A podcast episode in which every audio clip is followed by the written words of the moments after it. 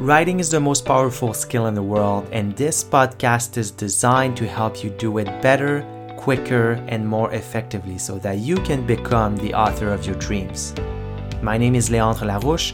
I'm your host and the founder of Stellar Writing. Welcome to the Word Leader podcast, where we talk about how you can use the written word to share your ideas, your expertise, and your message. I hope you enjoyed this episode.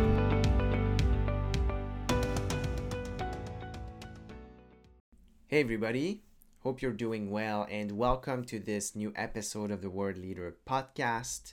In today's episode, I want to talk to you about writing self sabotage. I want to talk about these writing self sabotage techniques that so many people have, so many people use.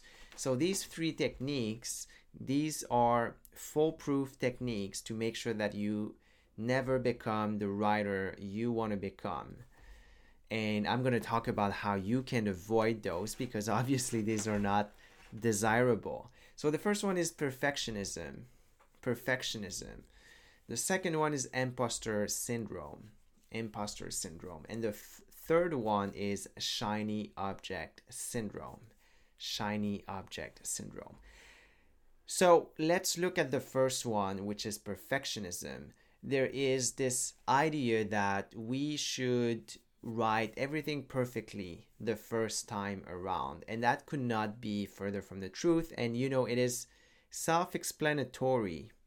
It is evident and you know it's a it's a it's a classic advice in the writing world. However you have to make sure that you not only know that theoretically but yet you actually you actually implement this advice and that you really fight yourself against your perfectionism. So here's what you need to do you need to experience you need to experience the opposite of perfectionism, which is taking imperfect action.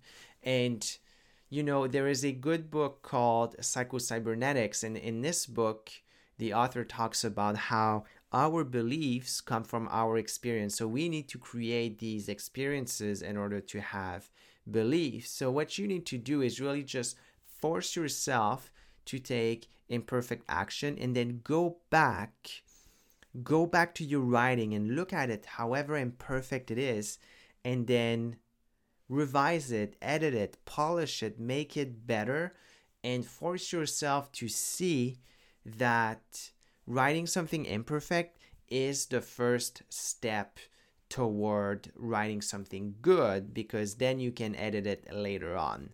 And by doing so you will you will realize that there is only one way to produce good quality writing. It is to take imperfect action and then to adjust what needs to be adjusted and if you do that, there are two things that are going to happen. First, you're going to experience the joy of being in the flow. You're going to see what the possibilities are when you just let yourself write without worrying about perfection. And the other thing is, you will see that however imperfect your writing might be, it is always fine in the end, and you can always make it good.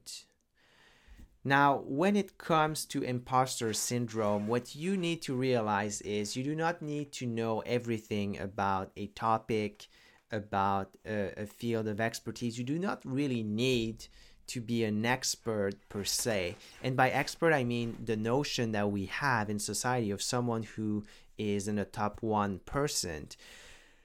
You know, the best the best ideas, the best books, the best innovations in this world, they come from people who have ideas in different disciplines. They have interesting, unique backgrounds and they can connect ideas together. And that is what creates these new ideas. So, if you feel like you don't have enough knowledge in one discipline in order to write about it, then don't worry because really where your potential lies is in your ability to connect different ideas from different disciplines.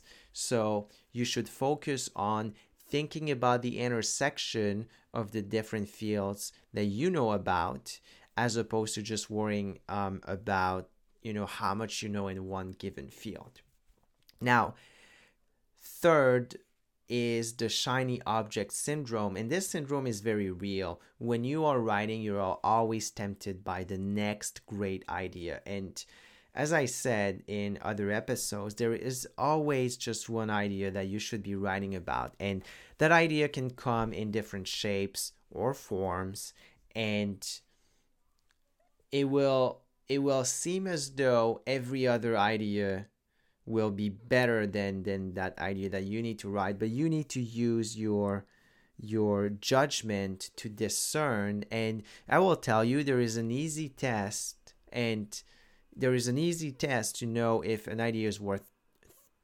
writing about if you have been haunted if you have been obsessed with an idea for more than a year then you need to be writing about that idea. And oftentimes, I will tell you, people have just one idea and they will write about that idea in different ways throughout their writing career. So, do not let yourself be blinded by shiny object syndrome. At any given time, there's always just one idea you need to write about, and oftentimes, that idea recurs throughout your writing career. So that is what I had for you guys today. I hope that this was valuable as always, and I will talk to you in the next episode. What's up, everybody? I hope you enjoyed today's episode, and if you did, there are a couple of ways you can show your appreciation. You can share this podcast to your social media, you can tell about it to a friend or a family member, and you can leave a review on the podcasting platform you are currently using. Now, if you're curious about how to go from information to transformation, I want to talk to you. So I'll invite you to go to our website, stellarwriting.co. It's stellarwriting.co. And there you will be able to book a free consultation to talk to me privately about how to go from where you are to being able to write compelling books. So it's stellarwriting.co. Additionally, you can follow me on social media. You can find me on Facebook and LinkedIn with my name, Leandre Larouche. That's L E A N D R E space L A R O U C H E. And you can find Stellar Writing on Instagram at stellar underscore writing, as well as on Facebook at Stellar Writing. Again, thank you so much for listening to this episode, and I will talk to you in the next one.